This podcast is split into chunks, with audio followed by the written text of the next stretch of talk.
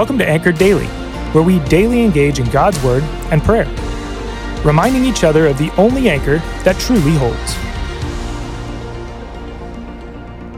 Hello, Bethel family. This is Kent Ladendorf with you to take a look at the second, third, and fourth plagues described in Exodus chapter 8.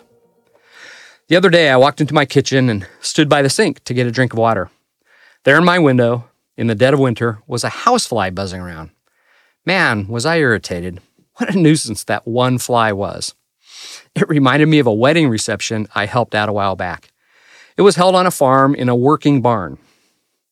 As you can imagine, there were flies everywhere on the tables, the decorations, the food, everywhere.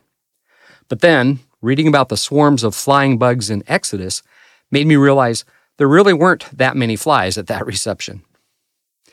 When Pharaoh refused to submit to the will of God to allow the people of Israel to go into the desert to worship him, God plagued Egypt until Pharaoh gave in.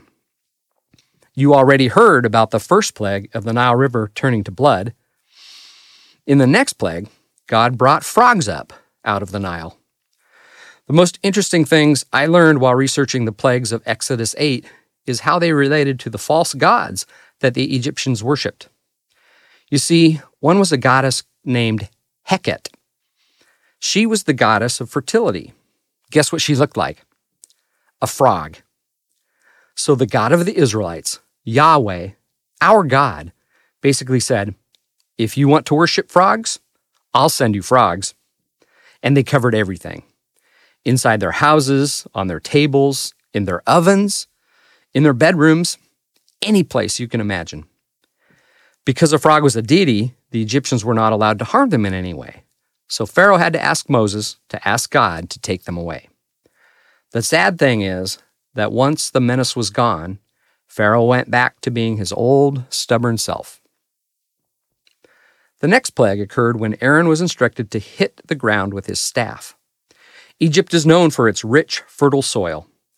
The Egyptians also had a god for that. His name was Hapi. When Aaron tapped the soil, up from it came some type of biting insect.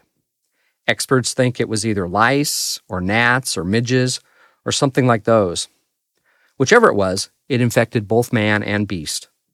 And of course, if the animals were infected by parasites, they could not be sacrificed to the gods. This is the point where Pharaoh's magicians recognized their power was nothing compared to the power of the Almighty. They told Pharaoh, this is the finger of God.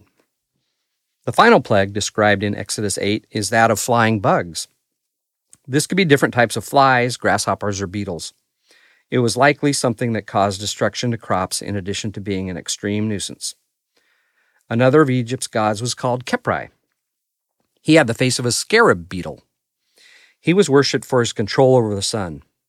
Like a dung beetle, he rolled the sun across the sky every day and buried it at night, only to do it all again the next day. God sent these destructive insects in swarms so great they probably blocked out most of the sunlight during the day. God did not just randomly pick the creatures he used to bring judgment on Pharaoh and the Egyptians. He deliberately chose those parts of his creation that would make clear he is the ruler over all the world and everything within it.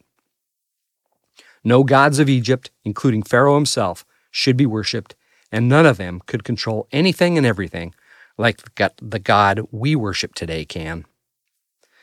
Has it been difficult for you in any way lately to keep in mind that our God is in control of everything, from the tiniest of flies to the creatures like frogs to the welfare of his people? Let's take a moment to go before him and thank him that he is in total control, and we can be confident in the fact that he knows what he is doing. Heavenly Father, the stories in the book of Exodus are incredible.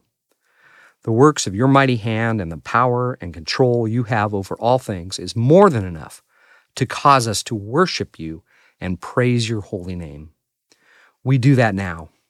Worthy are you, O Lord, of glory and honor and praise. How majestic is your name in all of the earth.